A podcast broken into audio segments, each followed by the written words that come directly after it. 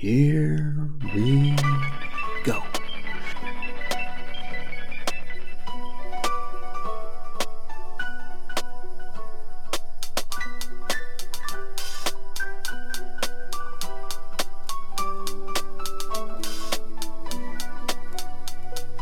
Good evening, Crypt Keepers, and welcome to the Salem Witch Trials conclusion episode. I am joined, as always, by a man who's affectionately known as Harry Plotter. Right. That's not bad. That's not bad. I saw the series of I think they must have been AI generated, but they were it was like Harry Spotter. And it was like him all like roided out. and it was uh the best the best two were, you know, instead of Dobby, it was Throbby Mhm. and uh, Neville Strongbottom. That's pretty rough. That was pretty good. He'd be popular in prison. Uh, but uh, when 9-11 happened i was in a, a broadcasting school and they just started calling osama bin laden harry plotter and it was like a joke where there'd be you know like graffiti on the bathroom wall harry plotter's watching you and stuff like that so uh, I never Yeah. heard that. Makes sense though. that's when uh, i thought it was you know some arabs that flew planes into the towers that was a long time ago ryan i was very sleepy but all right so do you want to just run over what they need to know real quick Sure. just let her rip Yeah. As always, it helps us if you guys want to share this with somebody that you think will like it. If you want to get in contact with us and make suggestions or comments, you can do that at cryptiquepodcast at gmail.com. It also helps to rate, comment, subscribe, whatever you can. I know that you can, well, I, I'm fairly certain you can comment on Apple Podcasts or iTunes or whatever you use. And that apparently has a pretty big impact, so that would help us. You can find us on TikTok and YouTube at Cryptique Podcasts with an underscore for TikTok and without one on YouTube. And check out our friends at Parabox in the show notes. And check out what we're selling at CryptiquePodcastStore.com. well done senor all right so do you want to give us kind of a rundown of things Yeah, up to this point, we've seen a lot, a lot of people accused of witchcraft. We've really gone in depth describing the politics in this area and in this time, the late 1600s in the New England area, how there were you know, positions to change hands and people came into power who had more extremist and more rigid religious views and how the area was essentially controlled by influential, wealthy people in churches. You know, the hmm. church was the center of your sort of social life at this hmm. time, and these were the people who controlled it. You know, in your town or city, it might be the people who hang out at this club or these restaurants or these theaters, or they're members of, you know, whatever it is.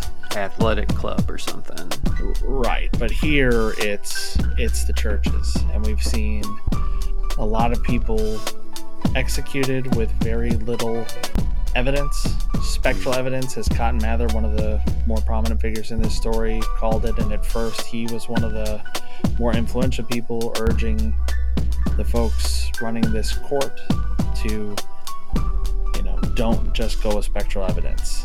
You know, you may be doing what the devil wants you to do by just using this evidence and killing people who are innocent.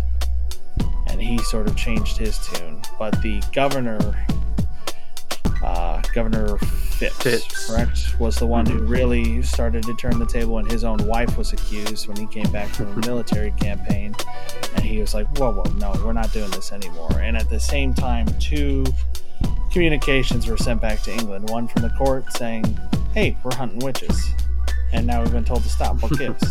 and another one from Governor Phips saying, I have put a stop to this because this is horrific. What do you want me to do? yeah But at this point, the court has moved around quite a bit. The majority of the people that were left in the system are being not pardoned. What's the word? They're having their charges dismissed, and those that are found guilty are being pardoned by the governor. You know, we we already went through basically the conclusion of what you would normally think of as the Salem witch trials, and we'll be getting into the sort of legal proceedings that came after that. So, all that being said, first off, go listen to the first episode because you will be lost without it. Absolutely, 100%. And also, we expect our court systems to take care of us. And that doesn't always happen, for sure. There are still things that I would classify as witch hunts going on, but we need to take you through like how quick this process was and exactly what happened so you can see just all the points of failure. You know, it's like you talk about the weakest link in a chain. This is a chain of weak links. And that's, you know, I think that's being complimentary. All right. You want to get into the legal procedures? Sure. You want me to start off? Yeah, go ahead. You got such a nice voice tonight. All right. In cases where an individual believed that a misfortune, such as a loss, illness, or death, was the result of witchcraft, they would lodge a formal complaint against the supposed witch with the local magistrates.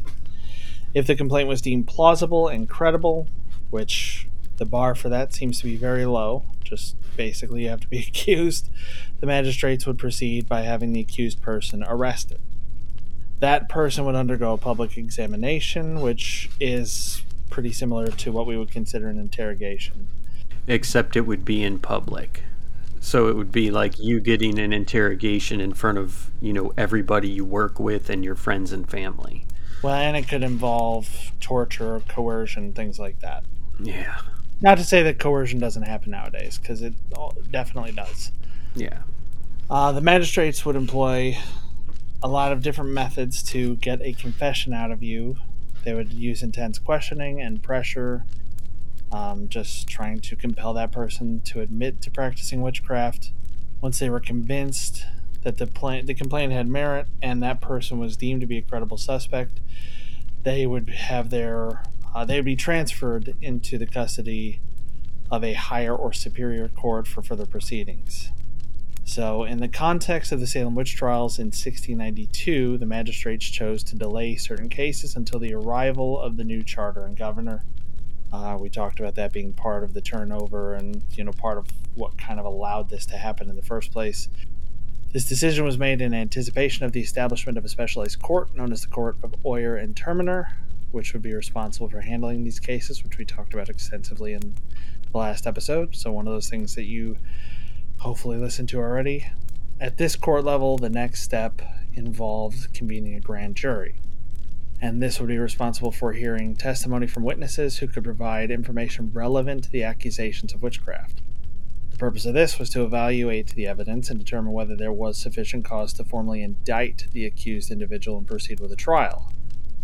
So, a lot of steps to it, but again, the bars are really low. The process here was critical in determining the fate of the accused during these trials, and after the grand jury had reviewed the evidence and decided that there was enough to proceed, the accused would be formally indicted on specific charges related to witchcraft. Those charges could include allegations of afflicting others with witchcraft or making an unlawful pact or covenant with the devil. Once the indictment was issued, the accused would then proceed to trial.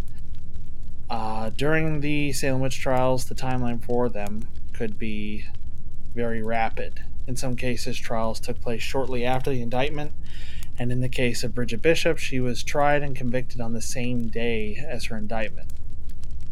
The swift process often resulted in expedited trials and unfortunately swift executions for those found guilty. And the executions during these witch trials occurred on four separate dates. So, first, we have June 10th of 1692 when Bridget Bishop was executed. She was the first person tried, convicted, and executed as a result of the witchcraft hysteria. On July 19th, Sarah Good, Rebecca Nurse, Susanna Martin, Elizabeth Howe, and Sarah Wildes were executed, being the second group. August 19th, Martha Carrier, John Willard, George Burroughs, George Jacob Sr., and John Proctor were executed. On September 22nd, we had Mary Easty, Martha Corey, Ann Pudeator, Samuel Wardwell, Mary Parker, Alice Parker, Wilmot Redd, and Margaret Scott. And this was the final round of executions related to these witch trials before things kind of started to get under control. So the trials resulted in a mix of outcomes, including executions, reprieves, and deaths while in custody. A lot of these were very fast, but we've also discussed quite a few where they died just being held. Mm-hmm. You know, they were, like you had described before, they were held shackled in really poor conditions, not sheltered particularly well, and there were a number of people who died waiting for trial or waiting for their charges to be dropped or their pardon. And then they had to pay the prison for their time in prison. Yeah, they had to pay for their. Or they couldn't get out. yeah. All right. So, just to give some examples, we've got Elizabeth Proctor, who was given a temporary reprieve due to pregnancy. She gave birth in prison, and her execution was postponed. This is one where I think we're unsure if she was ever actually executed. I think she was Right. eventually, it was just stayed altogether. I think you're right, yeah. Uh, we have Abigail Faulkner given a temporary reprieve again due to pregnancy, and her charges were eventually dropped. Mary Bradbury was convicted uh, in her absence, and she managed to escape execution. Because I think this is one where she didn't her family help her escape? Wasn't this the? Yeah, Yeah, I think they just she she blazed trails, man. yeah. I don't think her blame her. family helped sneak her out of t- out of town. Yeah. Ann Foster was convicted but died in prison before her scheduled execution. Mary Lacey Sr. was convicted, but the execution was not carried out as she also died in prison. Dorcas Hoare was convicted, but her execution was not carried out. She was given a temporary reprieve and eventually released. And Abigail Hobbs was convicted, but her execution was not carried out, and we're not entirely sure what happened to her after the trials. History kind of lost track of her. It's it's interesting on a couple uh, things that you mentioned. First, I wonder if these people that died in prison, if that debt was passed on to their next of kin or whatever. Just out of curiosity, that's something just because like of like the level of pettiness that was in Yeah. these trials all along. Yeah, absolutely. And then, two, one thing that I'm really glad about is that it could have gone south pretty pretty bad when these women were pregnant. If this, you know, Samuel Parris or any of these ministers or whatever had decided like, "Oh my gosh, that's a demon baby." You know what I mean? It could have gotten bad. Or- Yeah. Or worse, I should say, but Worse, yeah. a lot worse. All right, and we will have more about Giles Corey in particular after a quick break.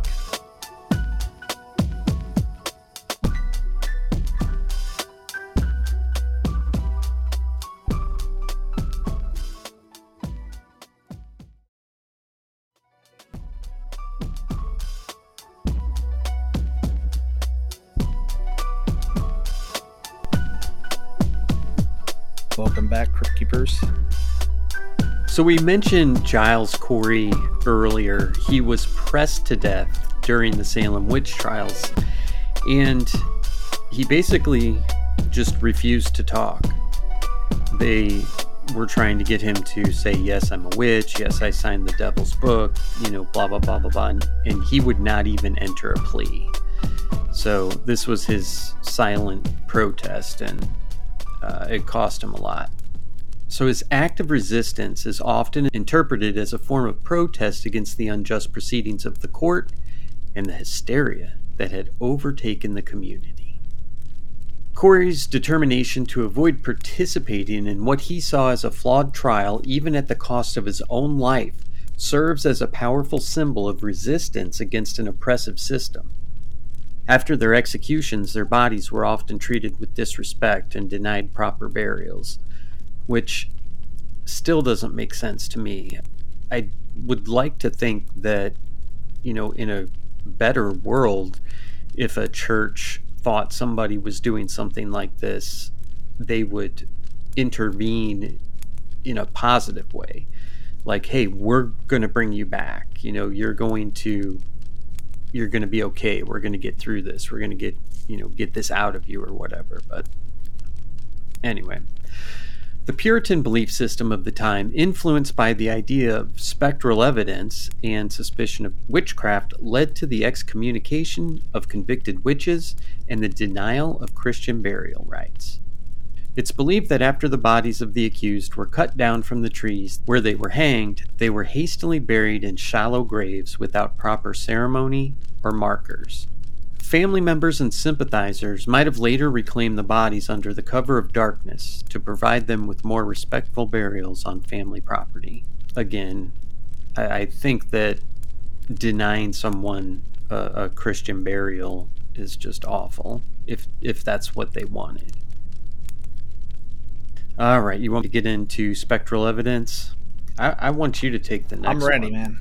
All right, spectral evidence was a significant component of the accusations and trials, as we've talked about before, and something that even the people who were really pushing for this said we, that sh- it should not be trusted. Uh, but it involved the afflicted individuals claiming to see the apparition or shape of the person they believed was afflicting them.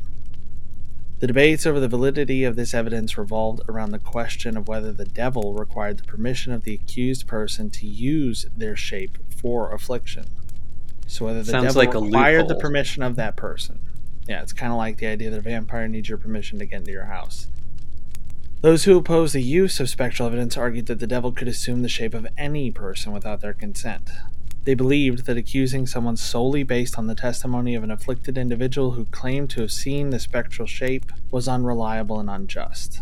On the other hand, the court's position, which was accepted by some Puritan clergy and legal authorities of the time, was that the devil needed the permission of the accused person to use their shape for this purpose. This theological perspective led to the acceptance of spectral evidence in the trials. So, again, it's because of this sort of religious zeal at the time that this all really happened and like you you put it really well in the beginning that you have to to be a good christian you have to accept that there's the devil as well because it's all part true. of the same sort of ecosystem Hmm, good point. so if the afflicted claimed to see the apparition of a specific person and the accused was believed to have made a pact with the devil that was taken as evidence of the accused person's guilt Cotton Mather's book, The Wonders of the Invisible World, was written to defend the court's handling of the trials and to provide a justification for the use of spectral evidence. Mather believed that the court had been cautious and careful, as he had urged them to, in its proceedings, and that the trials were a necessary response to the perceived threat of witchcraft. He argued that the devil's influence was real and that the afflicted individual's claims should be taken seriously. Mather did express some reservations about relying solely on spectral evidence, acknowledging that it could be presumptive and not enough on its own to secure a conviction. However, he ultimately defended the use of such evidence as part of a broader framework of investigation. On the other hand, Robert Calef, a contemporary critic of the trials, had a different perspective. In his book, More Wonders of the Invisible World, Burn. Yeah, Califf criticized Mather's stance on the court's approach. He argued that confessing to witchcraft was, in some cases, a way to avoid a trial and the potential for execution. He pointed out that individuals like Tituba and Dorcas Good, who confessed to being witches, I'm sorry, the name Dorcas is still great. It was popular back then, man. That was Yeah. the number, like 348 most popular name in 1692 Salem.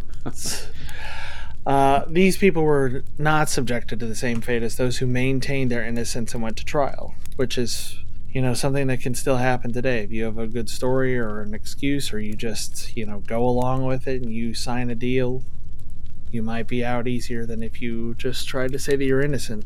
it's sad. I mean, you see it in a lot of co- light of like uh, courtroom dramas and police shows. Like, hey, if you just say that you did this, it's not that bad, and you'll be done.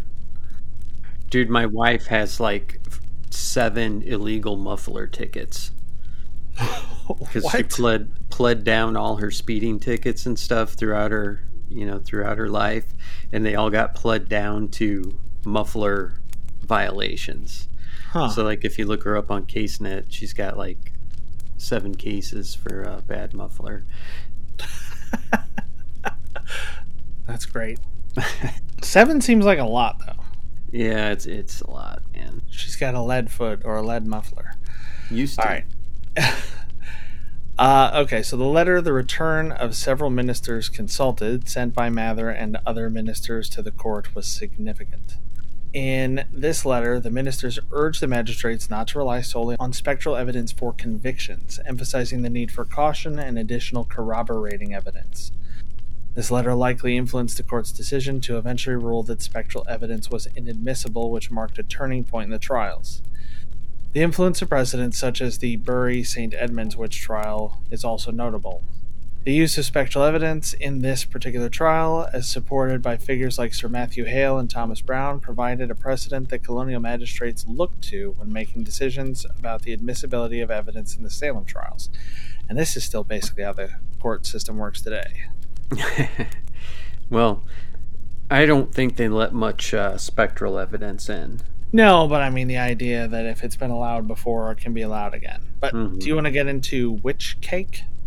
I do. Which, which I wish was a new hostess thing for Halloween, but it's yeah, it might be not. my my new nickname for my little dog, Witch Cakes. oh man, we were looking at the uh, the dog food that we've been buying, and we found a Hmm. good name for Pepper, our dachshund, Mini Chunks, because that was on the, it was on the bag, and it's like, yeah, that's that's Pepper's nickname in high school. that's that's good stuff, man. All right, the witch cake. The witch cake was believed to be a superstitious remedy or counter magic to counteract the effects of witchcraft and evil spirits. So, this is supposed to be anti witch. So, we all are on the same page. Mary Sibley, a church member and neighbor of Reverend Parris, reportedly directed John Indian, an enslaved man who worked for Parris, to create this cake. The cake was made from a mixture of rye meal and Ryan's favorite, the urine of afflicted girls. I mean, that's why uh, Surge got taken off the market. I heard contained the urine of afflicted girls. Could be. I, for- I forgot about Surge, man. Oh, I drank a lot of that stuff. It's good for a minute. Probably part of why I am the way I am today. Could be. So, the purpose of this cake, who do you think is going to eat this cake? Have you not read ahead? No, I'm uh, no, I don't. I don't know anything about this one. Okay, so they make this urine I want. cake. I want the suspense. I wanted this. They make this urine cake to battle witchcraft. Uh huh. But the good part is, you don't have to eat it. You give it to a dog, with the belief that the dog's consumption of the cake would somehow reveal the identity of the witch or witches responsible for afflicting the girls. So I couldn't find anything about how that is supposed to work. Maybe it's like the diarrhea spatter on your hut wall after the dog eats it. It's supposed to like. It's like a Rorschach painting. like tea leaves or yeah, yeah, the asparagus mancer lady. yeah. It's like people who are like, I saw Trump in my toast or whatever. Yeah. It's like, oh, I saw Goody, I saw Goody Dorcas in my uh, my dog's diarrhea after it ate the witch cake. Well, this act was an attempt to discover the source of the witchcraft and alleviate the suffering of the afflicted. So they think they're doing a good thing. But when you do anything in this town that's not 100% Puritan, th- they're going to think that it's witchcraft. So bad idea, especially if it's called a witch cake. The creation of the witch cake is a reflection of the prevailing beliefs and superstitions of the time, as well as the sense of desperation and fear that gripped the community as the accusations and afflictions spread. While the witch cake may seem peculiar to us today, sheds light on the intense atmosphere. Despite the discrepancies, the overall context of the witch cake incident remains consistent. It was an attempt to discover the source of the witchcraft afflictions and alleviate the suffering of the afflicted girls. Tell us about the touch test. All right, the touch test was a widely used method during the Salem witch trials to determine if an accused person was indeed a witch. This test was based on the belief that witches had the power to transfer their malevolent influence or affliction through touch. If an afflicted person's symptoms subsided or the fit stopped after the accused witch touched them, it was taken as evidence of guilt. So all you had to do was pick the person you didn't like, pretend to be afflicted, Mhm. and then let them touch you and stop. Yep. Like it was so easy. That's death penalty evidence. I mean, right even there. if it wasn't mold, like we were talking about before, or, or what do Mhm. we call it? What was it? What was the term? it was ergot. Yeah, ergot poisoning. Even if it wasn't that, like there, there was at least one vindictive person who realized, like, oh, this is so simple. right? like, oh, they're they're just you know in their little 1600s village, like, oh, this bitch thinks she's cute, huh? I'm gonna I'm gonna show her. Well, we'll also find out kind of in the aftermath that people still aren't really being held accountable. You know, at, at some point, I, I realize a lot of these afflicted girls were young, they were kids, but I mean, keep in mind, you know, 15 years old in 1692 is usually like married with two kids. You know what I mean? So it's not, they're not really comparable to like 12 and 15 year olds today so much. Your silence makes me know you agree. Yeah, I do agree. No, I was actually I was trying really hard not to mention um, Interview with the Vampire, the movie. Hmm, it's been a long time. Yeah, he starts off Brad Pitt because I I read the book, but I don't remember if the book started off this way. But he's saying, you know, I was like 20 and uh, you know inherited this uh, plantation and all this stuff, and he's like, things were different. I was a man at that age, you know, with Yeah. a wife and a child and all this stuff. Yeah. Quick break. Quick break.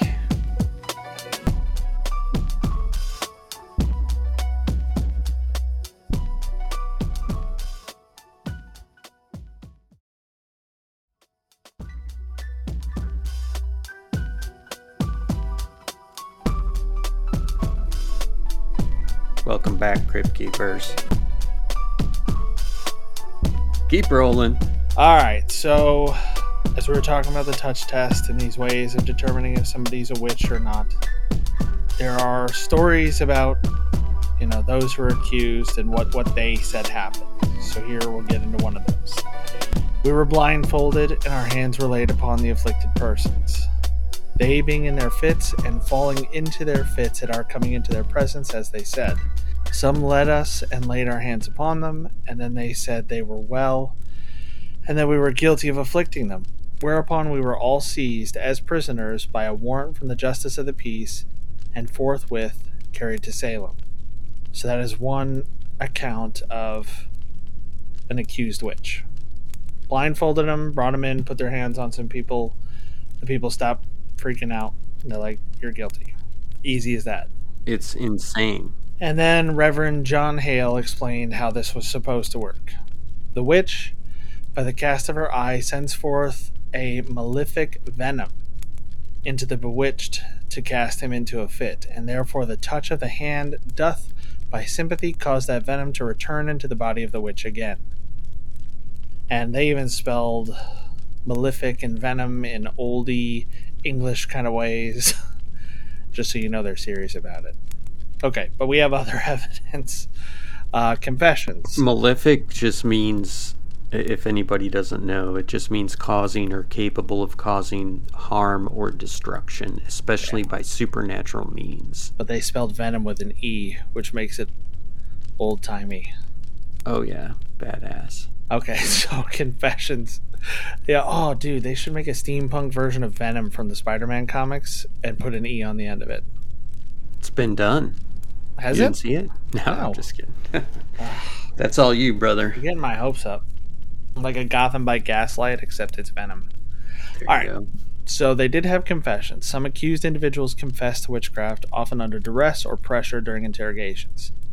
Confessions were seen as strong evidence of guilt, although they were sometimes obtained through coercion or manipulation, or torture or other methods, as we've talked about. Uh, testimony by confessed witches. Confessed witches were sometimes coerced or encouraged to implicate others as fellow witches. You know, the first time that we heard of that was Tituba. Yeah, but we see that we see that throughout history too. They're you know they're like, oh, just tell us who else did it. Man, nobody. Oh, just tell. Okay, fine. Fucking Ryan did it. the candlestick right. in the library. right, right. That type of testimony was considered damning and often led to the accusation of more individuals. The discovery of poppets and magical objects. Poppets are small dolls, were sometimes associated with witchcraft. If poppets were found in the possession of an accused person, they were seen as evidence of malevolent magic. I heard a pretty good joke the other day. Let her rip. But it's you know a wife calling down to her husband like, "Do you do you ever get this pain, like a like a searing pain, like somebody's poking you with a needle?" Mm-hmm. And he goes, "No." And then she shuffles around a little bit, and she goes, "What about now?" Yeah. I knew it. All right, making some uh, witch cakes for him for dinner. Mm-hmm. making some poppets. All right. So witches' teats. We talked about those before. The belief in witches' teats stem from the notion that witches had supernatural marks on their bodies that were insensitive to pain. These marks were often believed to be where the devil had suckled. The discovery, in quotes, of such marks on an accused person's body was taken as evidence of witchcraft. The Salem witch trials highlight the dangers of relying on superstition, fear, and prejudice rather than on fair and rational legal processes. Many ministers were closely engaged with the witch trials, some in support and others in criticism. And here are a few additional details about the roles of these people.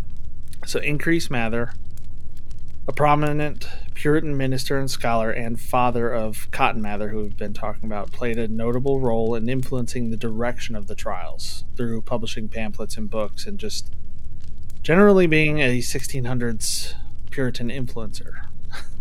Right, with the podcast. Yeah, he was initially skeptical of the use of spectral evidence and wrote a letter titled Case of Conscience Concerning Evil Spirits, in which he expressed concerns about the validity of the evidence his letter, along with other ministers' writings, contributed to the eventual exclusion of spectral evidence from the trials. Cotton Mather, Increase's son, was also a well known minister who wrote prolifically during this time. He wrote Wonders of the Invisible World, a defense of the trials, which aimed to justify the court's actions. He later expressed caution about relying on spectral evidence. Samuel Willard, a Boston minister, wrote a pamphlet titled Some Miscellany Observations on our present debates respecting witchcrafts in a dialogue between S and B, because they were really good at titling things back in the day. In this work, Willard criticized the use of spectral evidence and argued for a more cautious approach in the trials. Although, you know, I make fun of the way they name things back then, but nowadays, you know, if I go to the bookstore, I don't know what anything's about. Yeah. I look at a book and it's like the purple beeper and it's like yeah. I have no clue what this book's about, or it'll be like the unraveled cassette, and it's yeah, you have no idea what anything's about. At least back then, if you looked at the title, you kind of had an idea of what you were going to get. Is that why you only go for the books with Fabio on the cover? Old goose face himself. I my favorite kind of books, and this is real, are sci-fi books from the dollar store. Mm. They're always so weird. They don't take themselves too seriously. They're great. Moving on. In this work, Willard criticized the use of spectral evidence and argued for a more cautious approach in the trial. So, quite a few of these ministers or people who were defending it are saying, like, we, we might be going too far. Uh, Reverend John Hale, the former minister of Salem Village, initially supported the trials and even wrote a book titled A Modest Inquiry into the Nature of Witchcraft in defense of them. However, he later became critical of the proceedings after witnessing the hysteria and injustices that unfolded. Cases of conscience concerning evil spirits appears to have been a strategic attempt to address the growing skepticism around spectral evidence while maintaining a delicate balance between acknowledging doubts and upholding the beliefs of the time. The inclusion of his petition to the Salem court in support of spectral evidence and the tone of the book suggest an attempt to address the criticisms and doubts that were emerging. Thomas Brattle's open letter, with its sarcastic tone and ridicule of the superstitions of Salem and Increase Mather's defense of his son, highlights the growing divide between those who were critical of the trials and those who continued to defend them. Samuel Willard's Some Miscellany Observations on Our Present Debates Reflecting Witchcrafts and Dialogue Between S and B provides a fascinating glimpse into the evolving perspectives on the Salem witch trials you know, just to turn things around in like a year or so is pretty good for back then. I feel like. Yeah. I feel like information didn't spread that quickly, so it was hard to have a, a real change. Uh, but by using the pseudonyms S and B to represent Salem and Boston, and attributing the work to P.E. and J.A., Philip English and John Alden, Willard cleverly concealed his identity while presenting a dialogue that critically examined the proceedings. So true. So, would you like to go over the aftermath of all this and kind of the end of the witch trials? We'll see. The aftermath of the Salem witch trials was marked by ongoing efforts to clear the names of those who had been unjustly accused and convicted. Survivors, family members, and their supporters worked to establish the innocence of the individuals who had suffered during the trials. They sought recognition and compensation for the harm done to those wrongly accused and condemned. Over the centuries, the descendants of those who were affected by the trials continued to honor the memories of their ancestors. Commemorative events were held in Salem and Danvers, particularly in 1992 to mark the 300th anniversary of the trials. In November 2001, the Massachusetts legislature passed an act formally exonerating all those who had been convicted during the trials. The innocent were named, and their convictions were officially reversed. In May 2022, Elizabeth Johnson's conviction was reversed by the Massachusetts Senate after school children discovered the oversight. That's kind of cool, right? Like maybe somebody's, you know, looking at this case and doing some research and stuff like that, teaching the kids how to search back through history, and they find this and say, hey, wait a minute, you guys forgot about her. Yeah. That's definitely something a nosy know-it-all kid would do because it's something I would do. Because I, w- it makes me think of being at the um, what is it, the Museum of Science and Industry in Chicago, where they have a U-boat, Mm-hmm. and they tell this story of the capture of the U-boat and all this stuff, and they talk about how there were you know forty people on there and blah blah blah, and then after like twenty or thirty minutes of these stories and going through it, they're like, and in the end, thirty nine people were taken off at whatever, and I was the last person to leave, and I asked the girl who was leading the tour, I was like, what happened to the last person? She's like, what?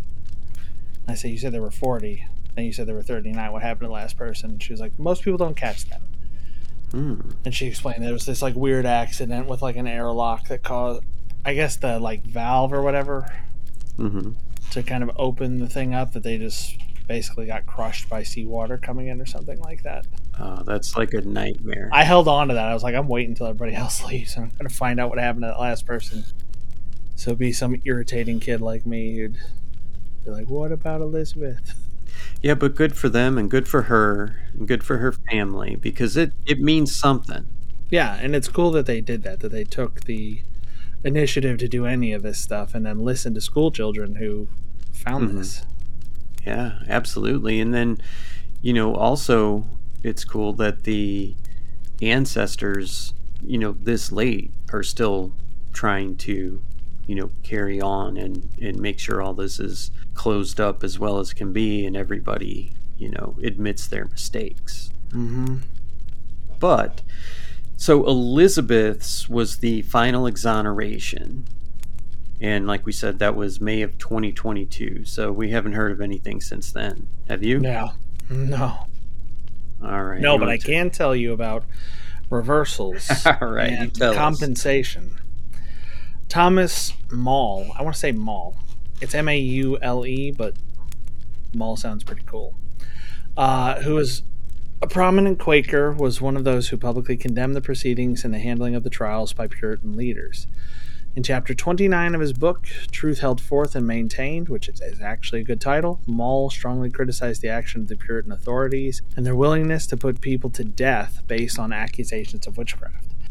He emphasized the importance of preserving innocent lives, stating that it would be preferable for many alleged witches to go free than for one innocent person to be executed. Absolutely. That's how our system is set up.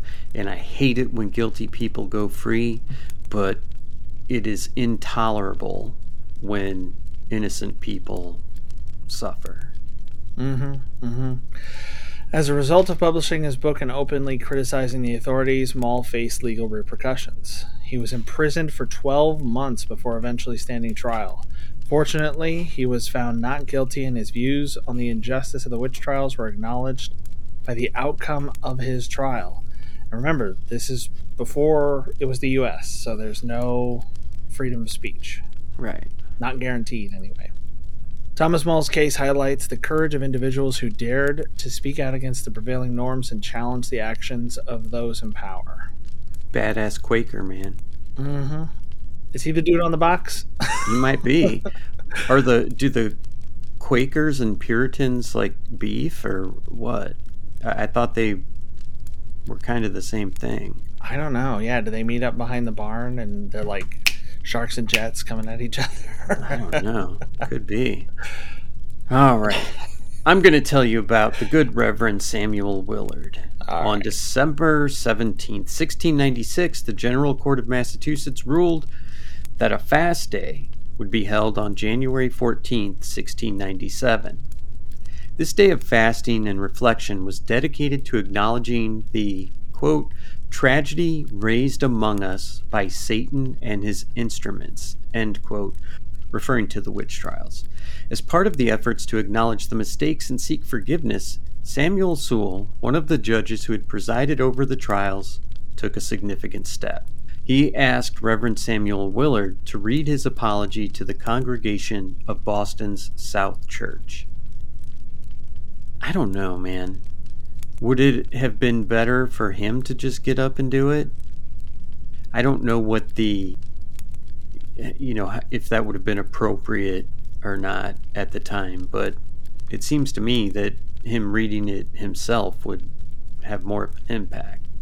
In his apology, Sewall publicly acknowledged the quote, blame and shame of his role in the late commission of Oyer and Terminer at Salem. Thomas Fisk and 11 other trial jurors also sought forgiveness for their roles in the witch trials. Robert Calef played a crucial role in preserving and disseminating a more critical perspective on the Salem witch trials. Between 1693 and 1697, Calef diligently collected various materials related to the trials, including correspondence, court records, petitions, and other accounts. He then juxtaposed these documents with excerpts from Cotton Mather's Wonders of the Invisible World in a compilation titled More Wonders of the Invisible World. As we said, burn. Calef's intention was to present an alternative view of the events and challenge the prevailing narrative that supported the trials. Califf encountered resistance when trying to get his work published in Boston. Due to the contentious nature of the subject matter and the ongoing influence of the Mathers, he took his compilation to London, where it was eventually published in 1700. Well, moving along. Between 1700 and 1703, several petitions were submitted to the Massachusetts government urging for the formal reversal of the convictions of those who had been found guilty during the trials.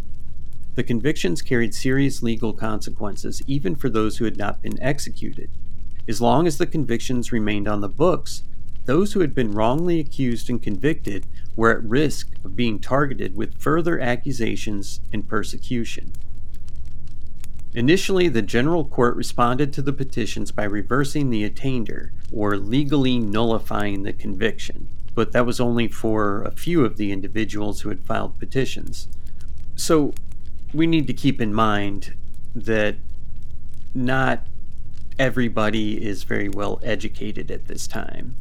And actually filing petitions, you know, you may have to do some things that would be like well out of the comfort zone for a lot of these accused people, right?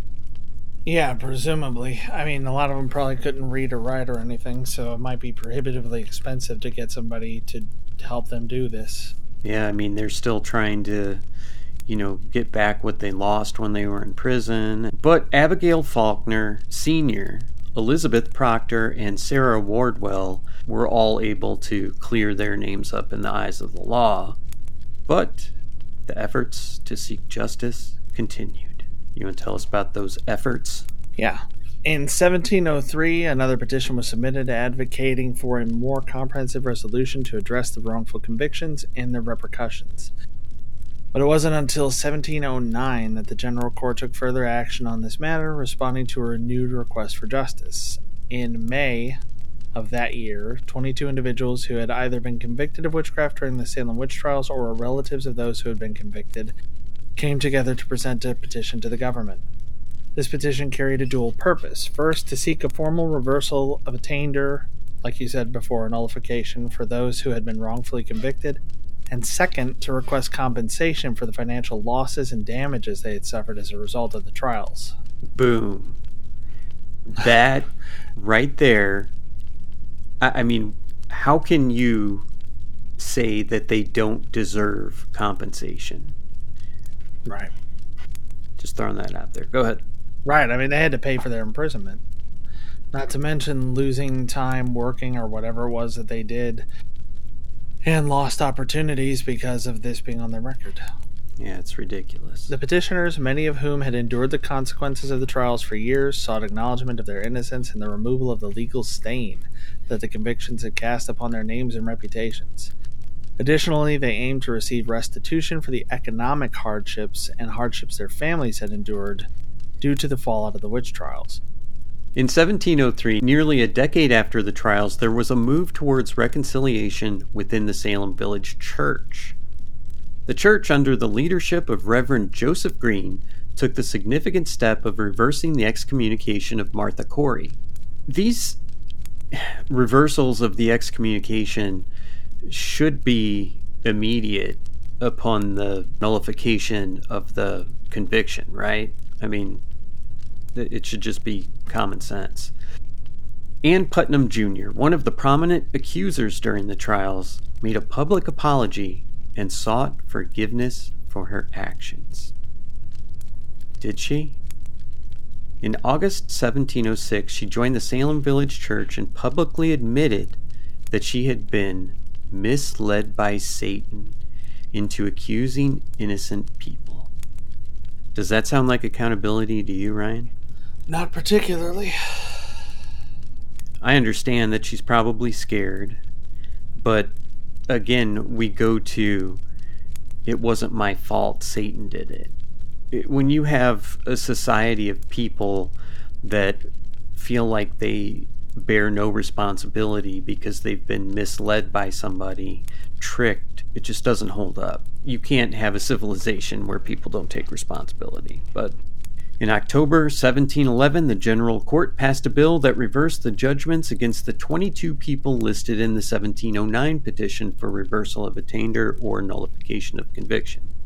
This act formally acknowledged the wrongful convictions and sought to clear the names of those who had been unjustly accused and convicted.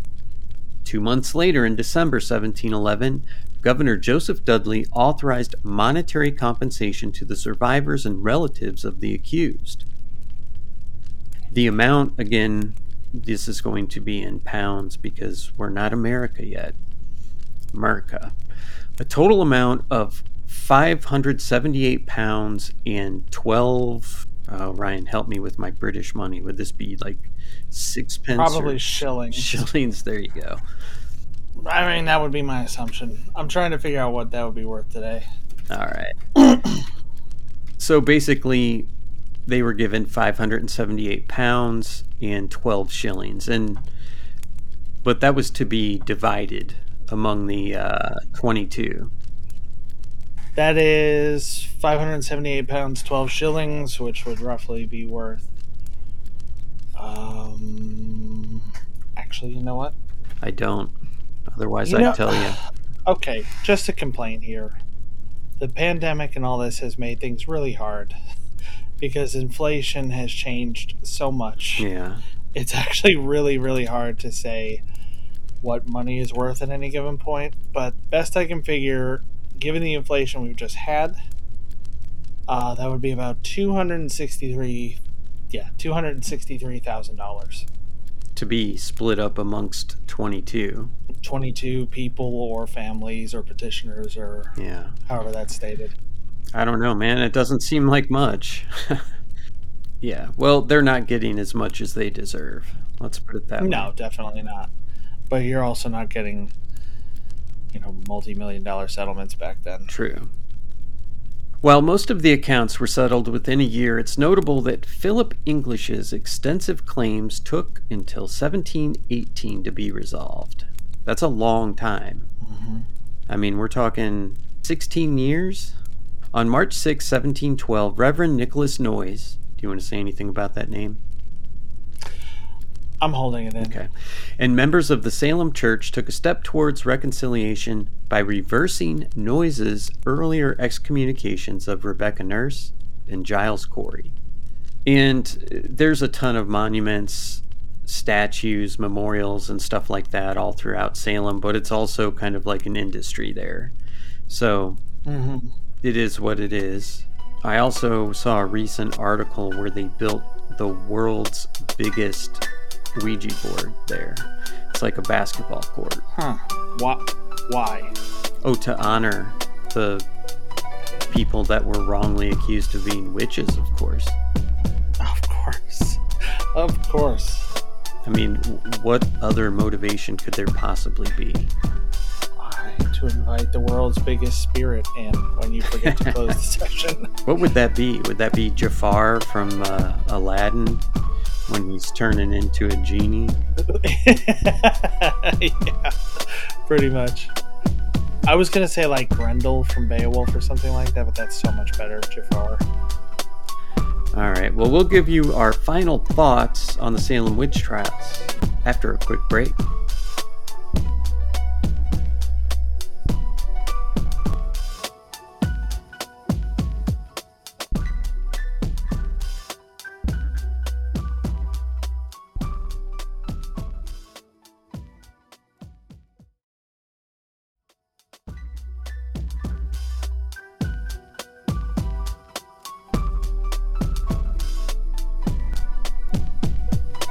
Back, Crypt Keepers.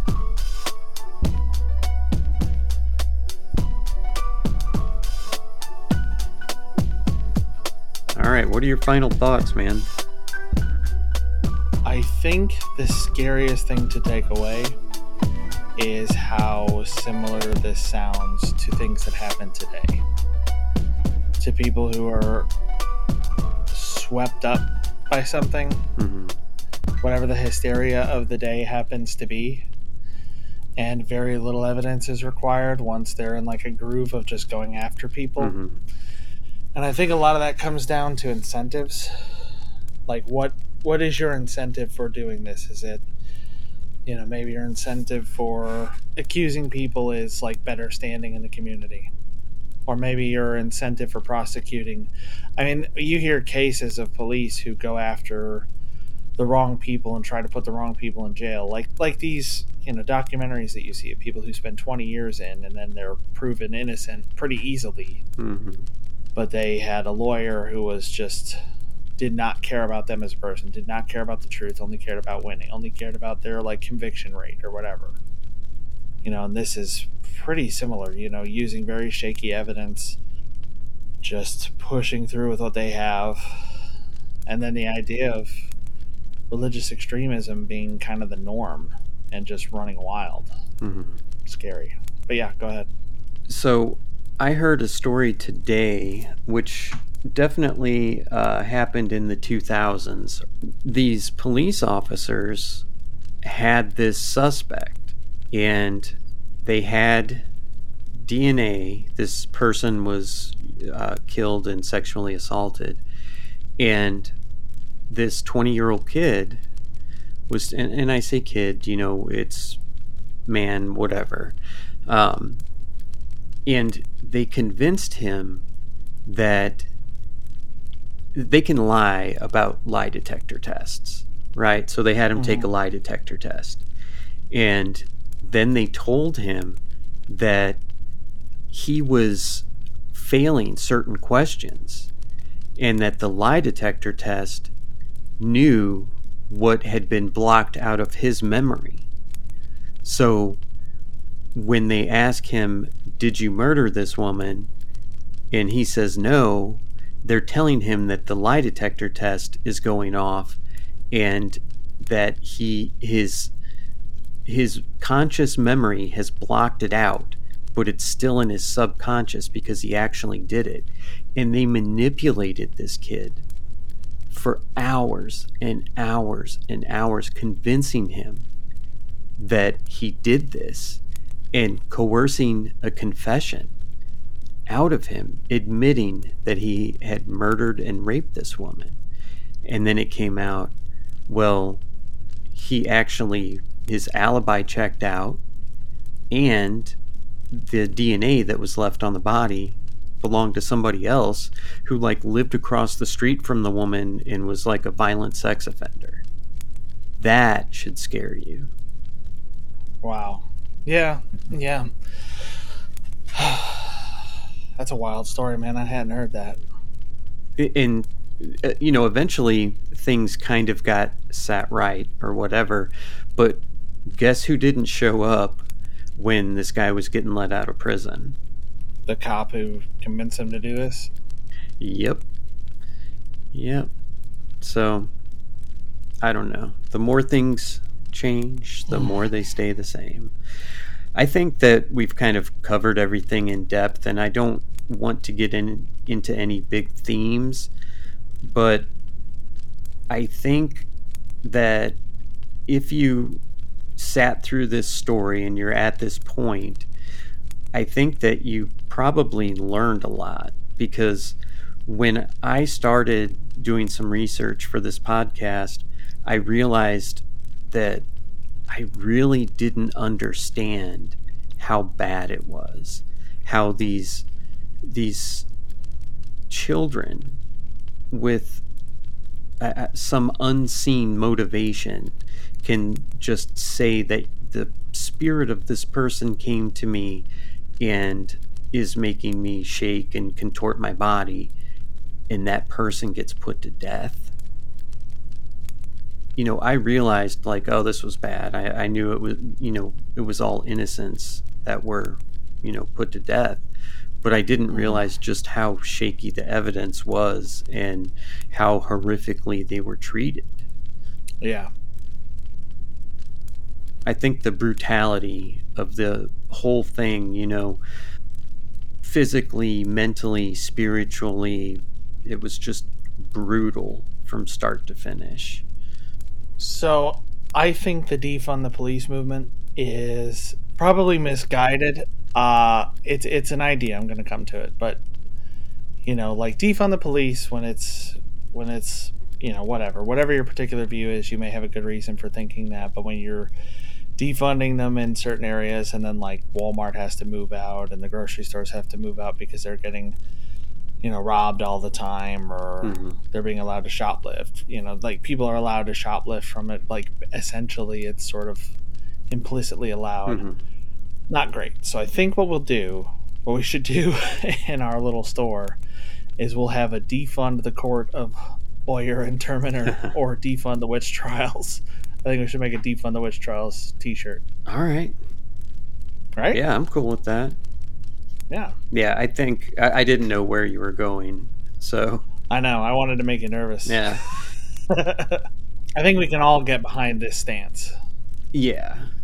That's that's what I'm saying. It's like whatever your, whatever your stance is, we can all get behind defund witch trials.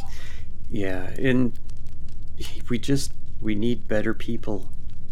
We just everywhere, man. We just need better people. I I watched God, I watched a video earlier today where they were going over like why like why are our politicians all so old?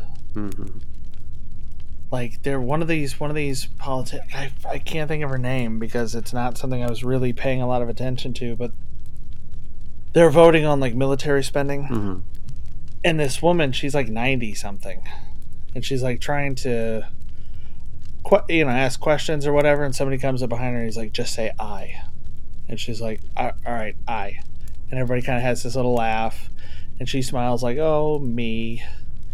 But it's like why do we have i mean mitch mcconnell had that moment where like like the tape broke and he just like stopped talking for a 2nd mm-hmm. remember and just like stared blankly? Mm-hmm. They thought he had a, they thought he had a stroke, right?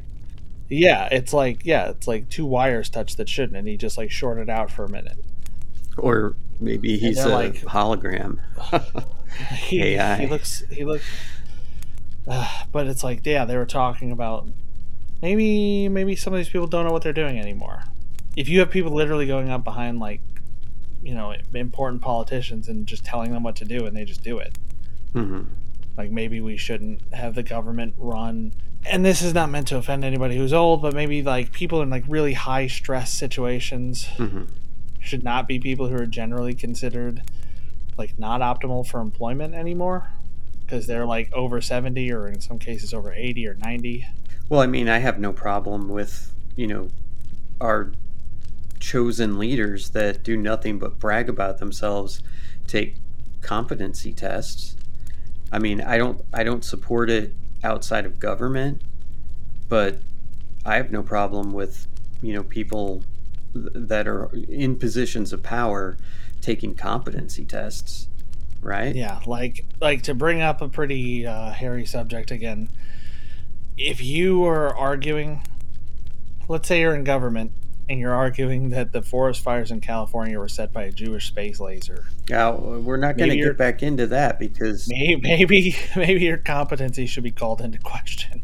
Well, I I- I have no problem with everybody in government taking competency tests, history tests. I mean, how about a test on what the Constitution means? Or a test on like what's going on right now, because I've seen inter- interviews with Biden where he references the war in Iraq or Afghanistan or whatever, not in Ukraine. Hmm. I mean, I get why he's saying it because we were involved in these conflicts in the Middle East for so long, but it's like, dude, you're not even referring to the right war anymore. Right. Right. Like, I get that, you know, if you're on the right, you want to see that kind of thing if you don't support Biden. And if you're on the left, you want to be like, oh, I mean, you can cut stuff together. But it's like, these are. Maybe you just shouldn't be doing it. Yeah. Uh, I don't know. Maybe we should be sure that he's like okay. I don't, I don't know. It's like when uh, the Trump covfefe thing happened on Twitter. Remember that he just like posted this like random assortment of letters, like he just passed out and whacked his face off his phone, and then there were no tweets from him for like a while. It's like, shouldn't somebody have checked on him? yeah. He could have just had a stroke, and nobody did anything. Everybody's just like making fun of this weird typo tweet that he sent out. I try to stay away from politics as much as I can. It just drains me. Yeah, I don't like to pay a lot of attention to it. I, I'll find my parents watching. Anybody watching Fox or CNN, I think I've said it before. It's like you're just gonna rot your brain. Absolutely. They're just they both become so partisan. Like, like my parents are like, "Which one do you watch?" And it's like I watch them both because I assume they're both lying. But if you watch them both, you're probably gonna find something that overlaps and might be true. It's just I mean, I was I was watching another thing. It's like an independent YouTube channel where they kind of explore some of these topics. I don't remember the name of it at the moment, but it, they went to like uh, Trump rally, and then they were I think trying to talk to Democrats, mhm. and they were like kind of putting a lot of these issues side by side. And like, do you see how close the things you're concerned about are? Like, do you realize that you're all like worried about the same thing? It's just the people you choose to follow are different yeah. and their their argument is like maybe we should kind of come together and not be so polarized.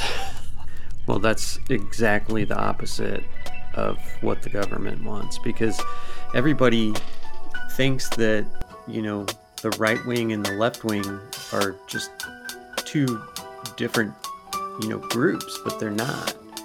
You know, they they want control. And they don't it, it's not what you think.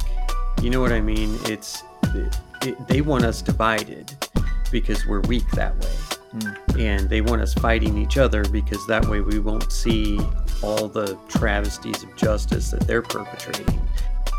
Yep. They go out for lunch together after these meetings where they go and, you know, argue and fight like it's WWE and then go hang out, you know, with, with Jeffrey Epstein together. Yeah, they go have their eyes wide shut parties under a mountain. All of them. You know, the Bilderberg things or whatever. There was that ant that stood up to me. Yeah, Yeah, but we can forget about him. Yeah, it was just one ant. one ant. yeah, you're right. It's just one ant. Yeah, boss. They're puny. Hmm, puny? Say, let's pretend this grain is a puny little ant. Did that hurt? nope. Well, how about this one? Are you kidding? well, how about this?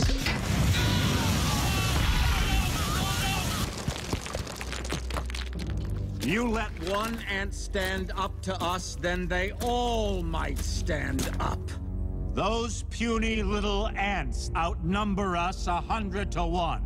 And if they ever figure that out, there goes our way of life. It's not about food. It's about keeping those ants in line. All right, let's just wrap this up. That's all we've got for you. Witch we're getting into a whole other podcast here because we're just like recording our normal conversation. all right, uh, that's all we've got for you on the witch trials, man. You want to wrap it up? Yeah, as always, like, share, subscribe, whatever you can do. Email us if you have suggestions or we got something wrong in this, or if we got some of the pronunciations wrong, or particularly if you or someone you know is named Dorcas. I still really like that name. I'd love to meet somebody with that. Uh, but yeah, the email address is cryptiquepodcast at gmail.com, and we will talk to you guys in the next one. Dorcas would be a good dog name. Big, goofy Great Pyrenees or something. Yes, yes. Or like an Alaskan Malamute. Yeah. Just massive. Good evening, Crypt Keepers.